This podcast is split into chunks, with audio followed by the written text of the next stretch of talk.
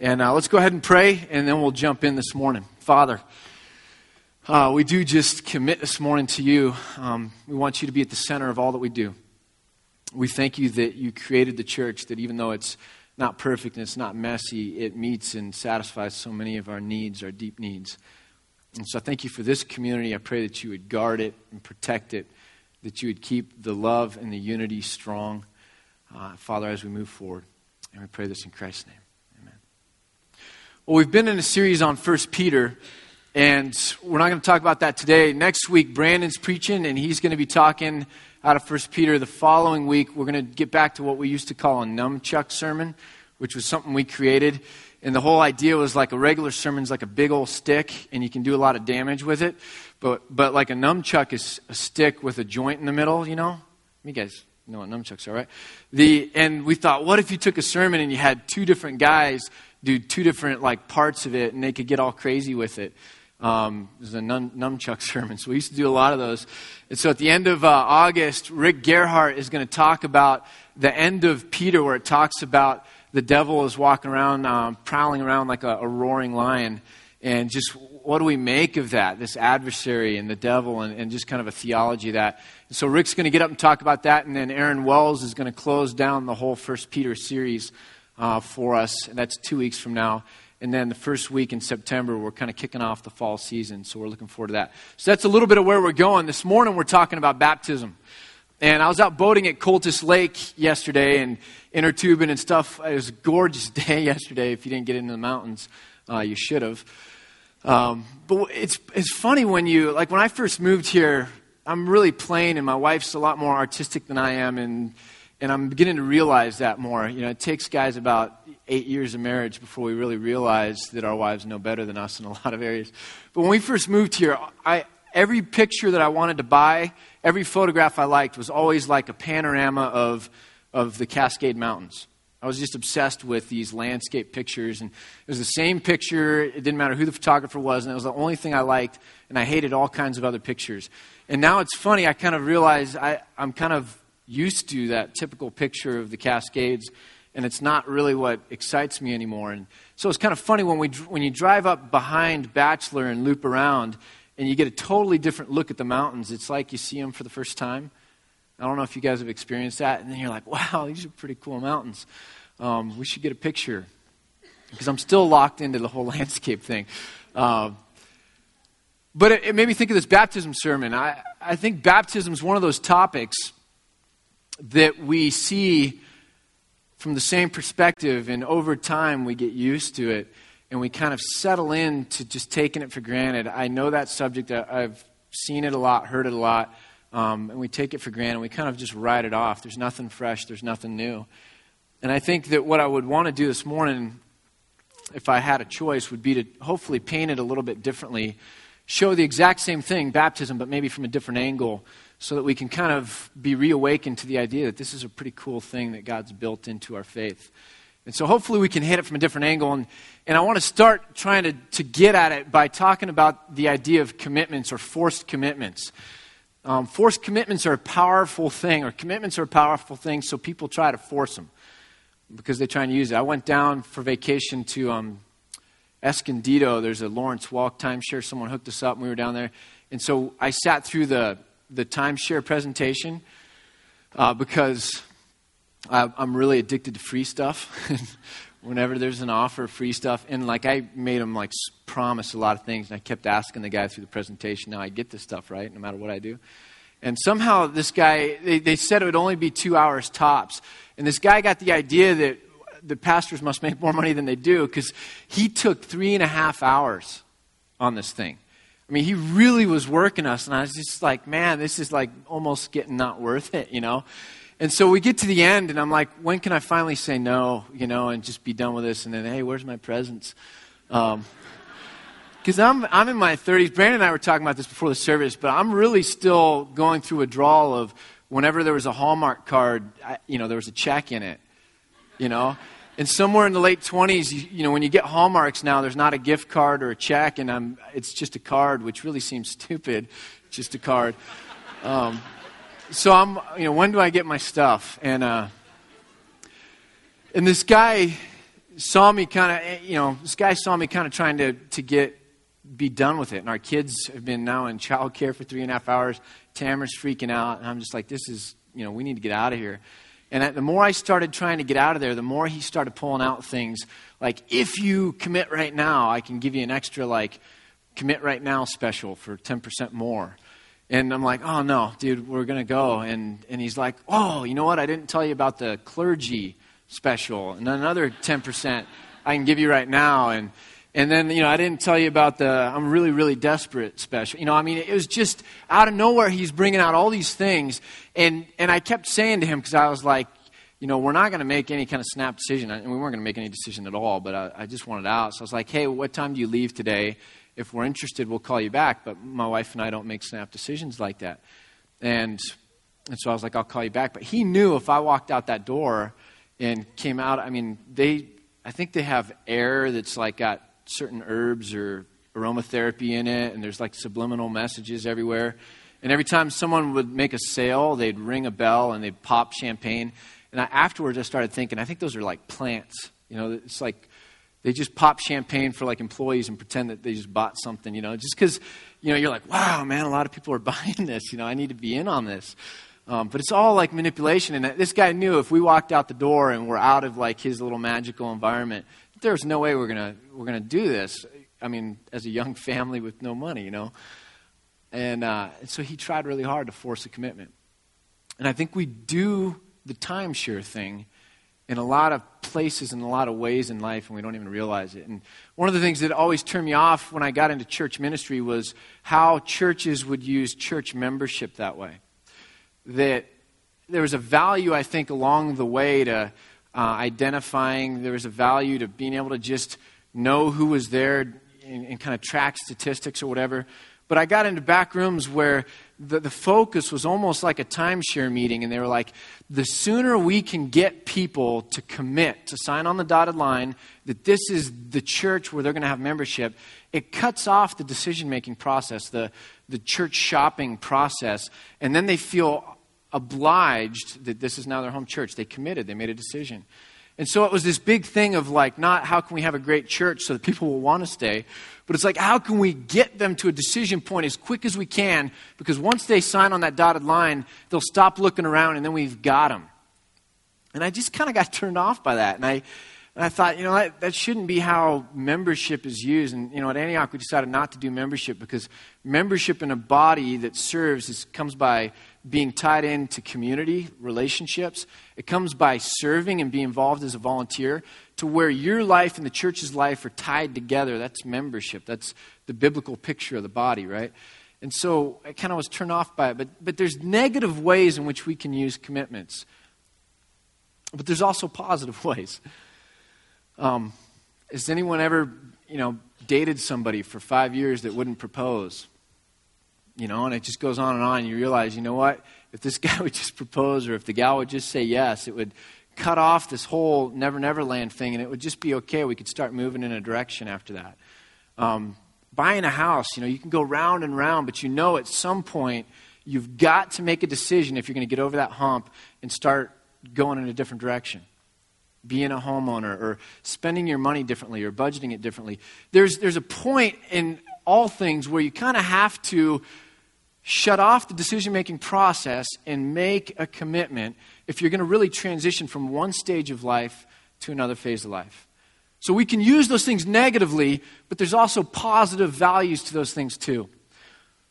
And the whole idea of a rite of passage is one of the things or one of the ways in which we try and get a moment in time where somebody is forced into kind of a, a a ritualistic thing or forced to make commitments or forced to say there's a before and there's an after. And it can be incredibly helpful in the lives of, of young men and young women as they move from adolescence to adulthood. It's called a rite of passage. Now, the interesting thing when we come to baptism is baptism, I think, really more than anything else, in Scripture is this rite of passage that says you're going to make a commitment, you're going to make a decision, you're going to perform an action here that's going to separate out a before and an after. It's this kind of ritualistic thing, this rite of passage, that you need to go through as you're progressing in maturity in your faith. So Peter gets up at the day of Pentecost and he preaches the gospel kind of for the first time. And people are so jazzed and they say, Well, what do we need to do? And, and Peter says, Be baptized. And 3,000 people were baptized. And here's a little survey of Acts because Acts records baptism after baptism. You had 3,000 people in Jerusalem. Then you had men and women in Samaria. You had the Ethiopian eunuch. You had Saul of um, and then Saul of Tarsus of the household of Cornelius going in, and Lydia's household, the uh, Philippian jailer's household, and then a whole lot of people in the town of Corinth that were baptized. And you see this progression over and over that as people that don't know about Jesus Christ make a decision to join in, to kind of have membership, that they're going to go through this rite called baptism, this rite of passage. Now, baptism is kind of a funny word. We, we hear it so much. So, what does it mean?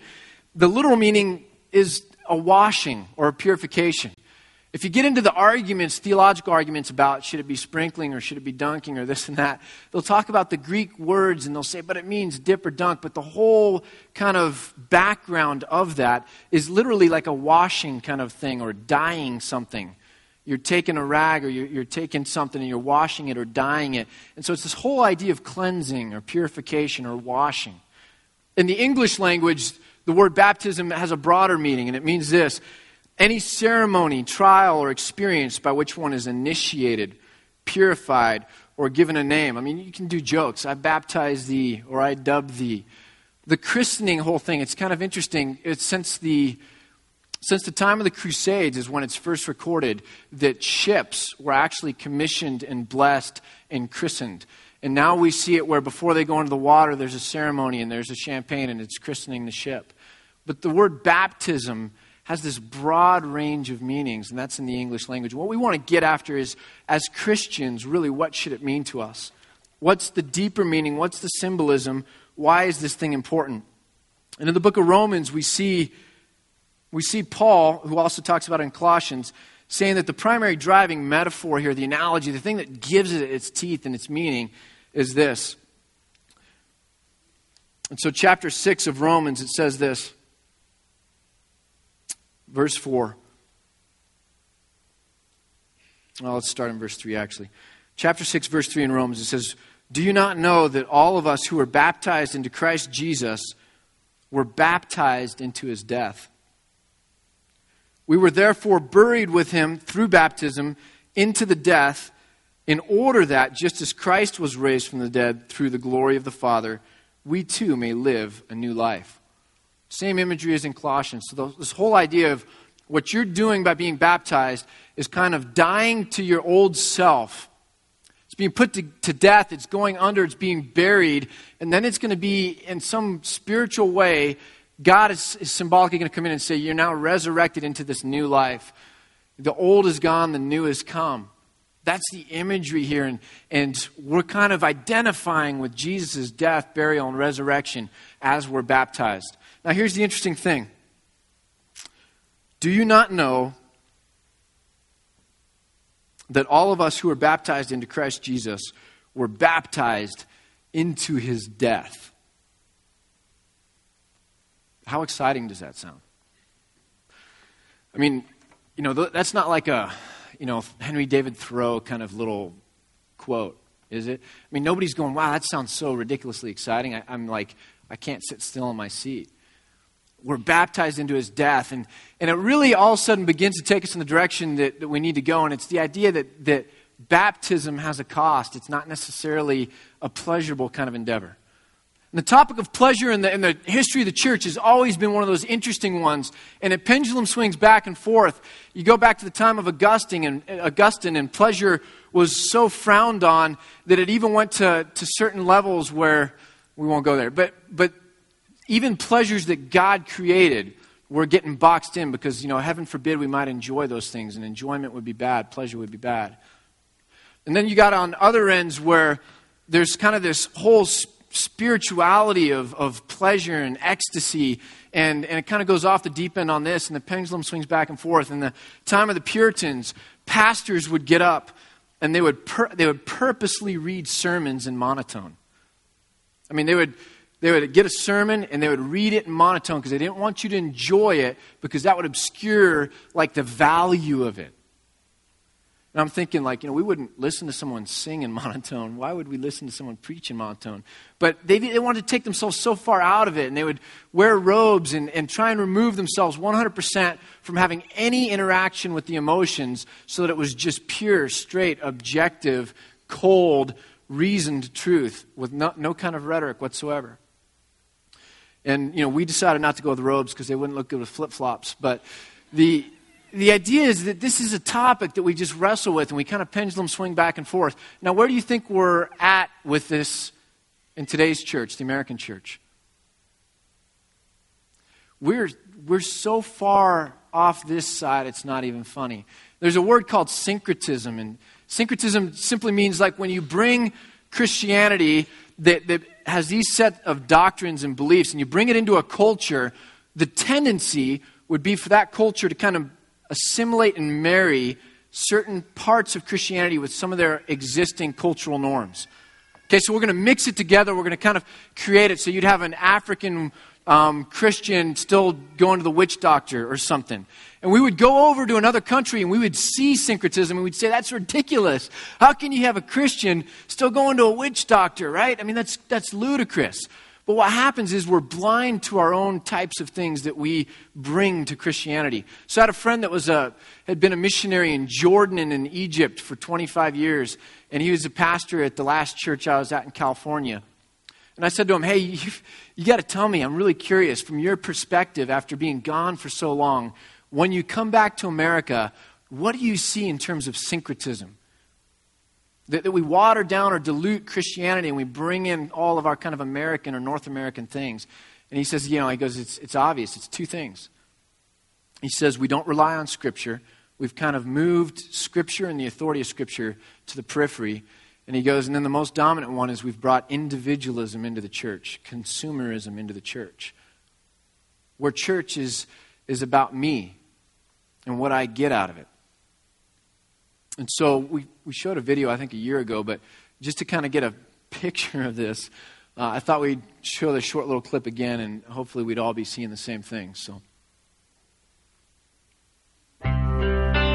Imagine a church where every member is passionately, wholeheartedly, and recklessly calling the shots.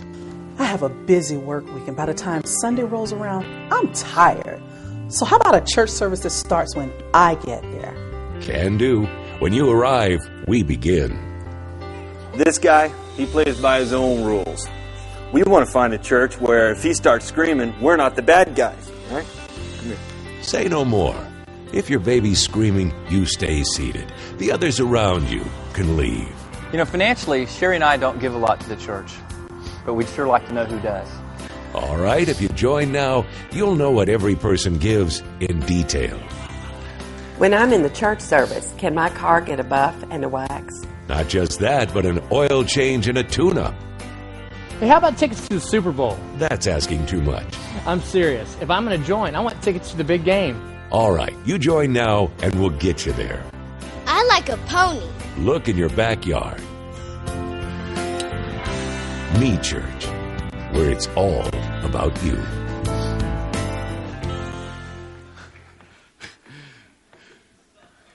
We all laugh, but the funny thing is, is deep down inside, we're all Americans, and we walk in, and that's kind of how we feel. You know, and the, here's the great thing: there's rules out there and books out there, and there's a whole subcategory of church studies out there called church growth.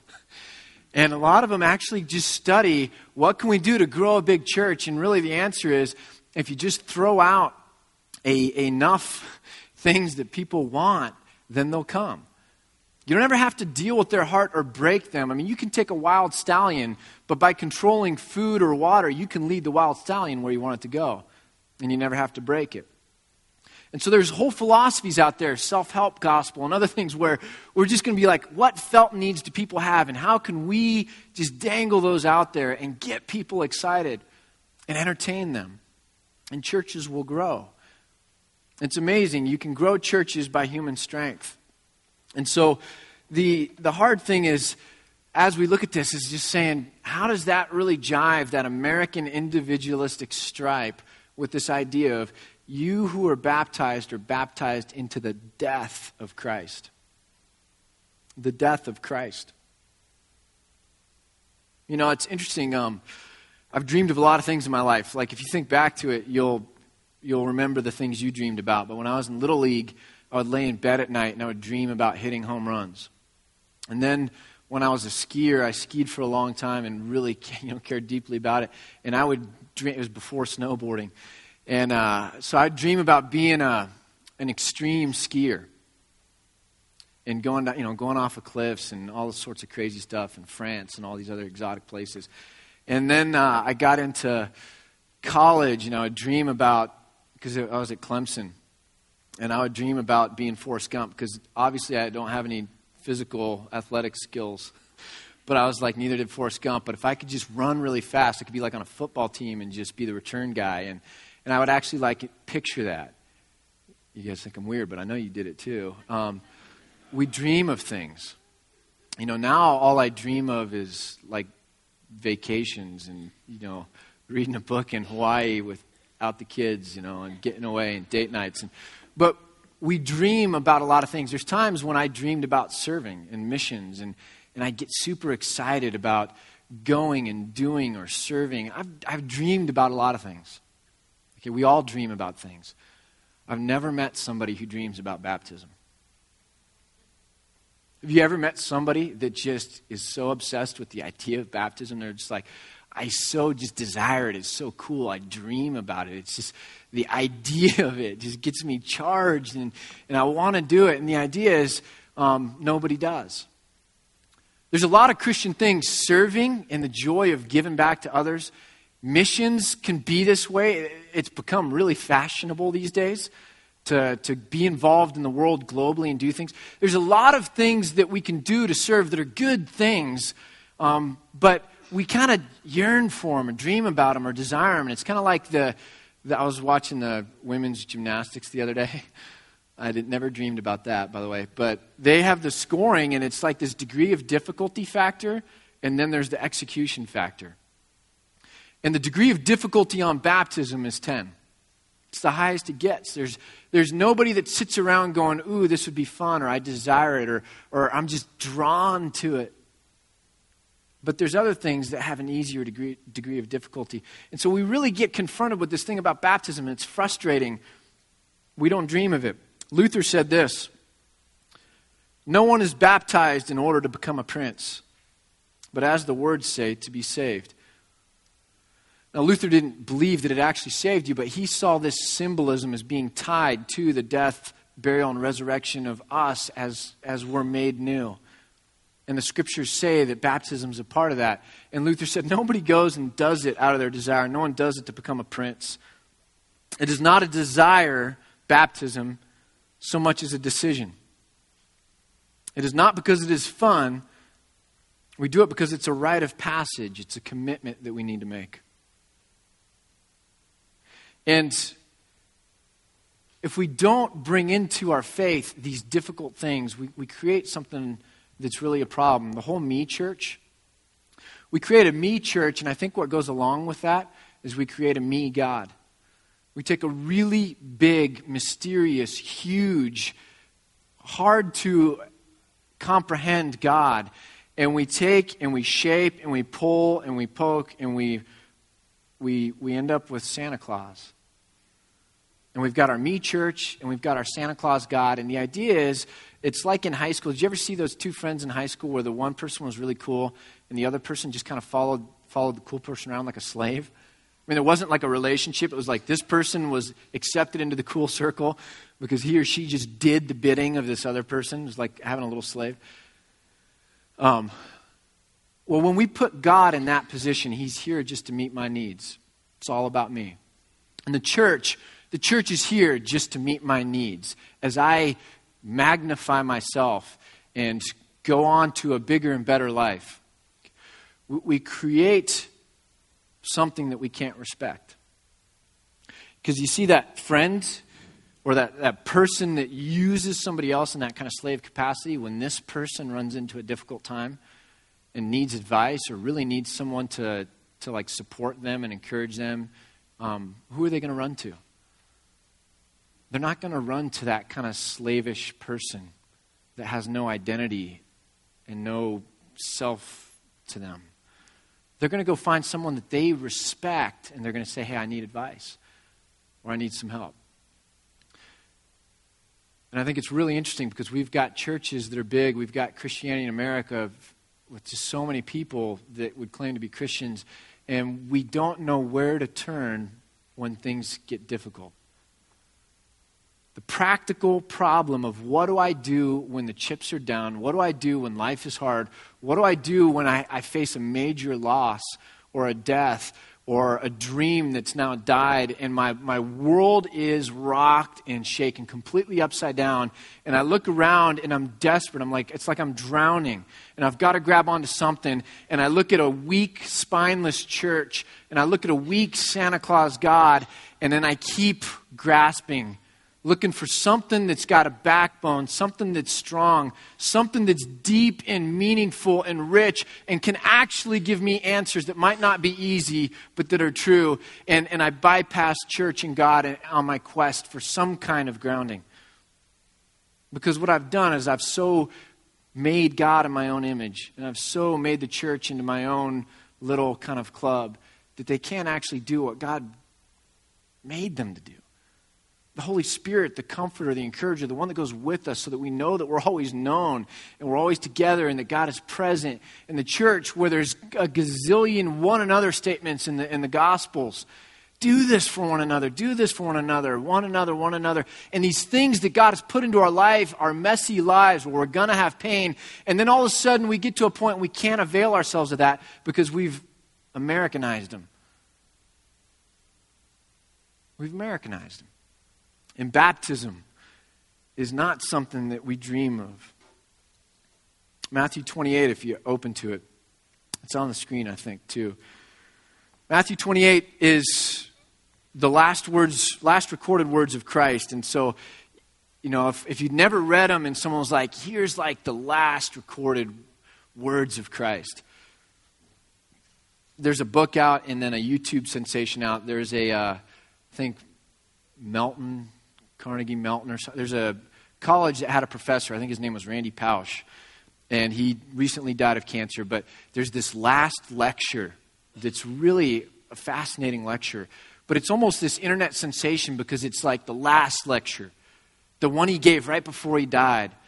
And people like are drawn to that. And if I was going to tell you these are the last words of Christ, you'd be like so super excited. He's going to give me like the answer to the Holy Grail. I mean, I'm going to get the key to like successful living here. This is going to be the of all the words of Jesus, the most meaningful words of Jesus. And you'd be super excited. And then, like, if you're like me, you'd be super disappointed. Because this is what it says. Then Jesus came to them and said, All authority in heaven and on earth has been given to me.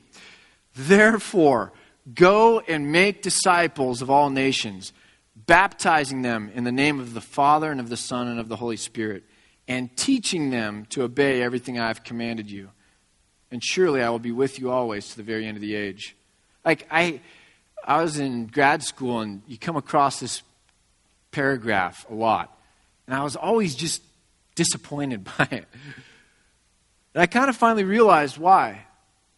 Because it talks about two things primarily baptism and education.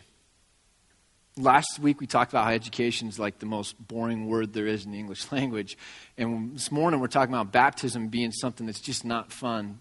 Nobody dreams about it. And so Jesus' last words are um, go and baptize people and educate them, teach them. And so the whole grand finale, the build up, waiting for the fireworks at the end, right? And, and he says baptism and education. And maybe there's something that we need to hear in that. That maybe it's not the paint, it's not what's sexy, it's not what's visible, it's not what's fashionable, but it's the bricks and mortar that really matter. Maybe in our faith, it's not the glamour stuff, but the foundational things that really are, going to be what matters most and what grounds us and what supports us and what builds us up as we move forward. And maybe we just are syncretizing American faith, and we really are addicted to the fashionable and the glamorous, the sexy stuff. There's a saying that we in America worship our work, work at play, and play at worship. We worship our work, we work at play, and we play at worship. I was asking myself this week the question how come Jesus got baptized? I mean, he didn't need to be washed of sins. You know, how come he got baptized? Ignatius, uh, who was martyred in 110 AD, he kind of had this answer, and it was so that Jesus would purify the waters of baptism. And I think that maybe we don't need to understand like a big reason why, other than just the fact that Jesus did it. Maybe the reason Jesus got baptized was just to show us that sometimes these symbolic forms of worship, these rituals that kind of God pres- prescribes, that you just do them. It, it doesn't have to have like this earth shattering, like changing the waters of baptism meaning. Maybe Jesus is just leading by example and saying some things are just important, but they're not necessarily desirable. You're not going to just run after them. You choose to do them, you commit to do them instead. Maybe that's just all Jesus was doing, was saying, this is important. Baptism's important. Worship's important. Not everything's going to be something that we dream about or desire, but it, it puts a moment in your life when I can really grab hold of you and begin working in you because you've kind of symbolically in your mind done away with the old stuff. And maybe Jesus just led by example that we just need to do it. Luther said, No one is baptized in order to become a prince, but as the words say, to be saved. Let's pray. Father, um, I just, I just pray for us that we would never play at worship. That the size of our God would dictate the passion in our worship. How big you are, how grand you are. Hopefully, the, the love and the goodness that we see in you would draw out of us worship that is commensurate with that. And I pray that we wouldn't just be caught playing with the things that feel good. I just, I pray that we would be deeper than that, and we would just be willing to do the things you say to do. And Father, I just pray for people that are getting baptized today, for people that are thinking about getting baptized today, that you would just fill them with just joy. That knowing when they do these things, that it's not pointless or silly or stupid it's a rite of passage that's going to bring meaning in their life that you're going to be able to use to separate a before and an after. We pray this in Christ's name. Um, real quick, before any sings, if, if you, we've got a bunch of people signed up for baptism, but if you didn't know we were going to be doing it, or if you were trying to decide on doing it, um, come up to me after the service. We'd love to get you involved in the baptism service today. We do it once a year. And so, if God's speaking to you that way, I'm going to be around after the service. I'd just love for you to come talk to me. There's plenty of time between the service and the baptism. And if you have questions, I can answer those, and we'll get you involved. So.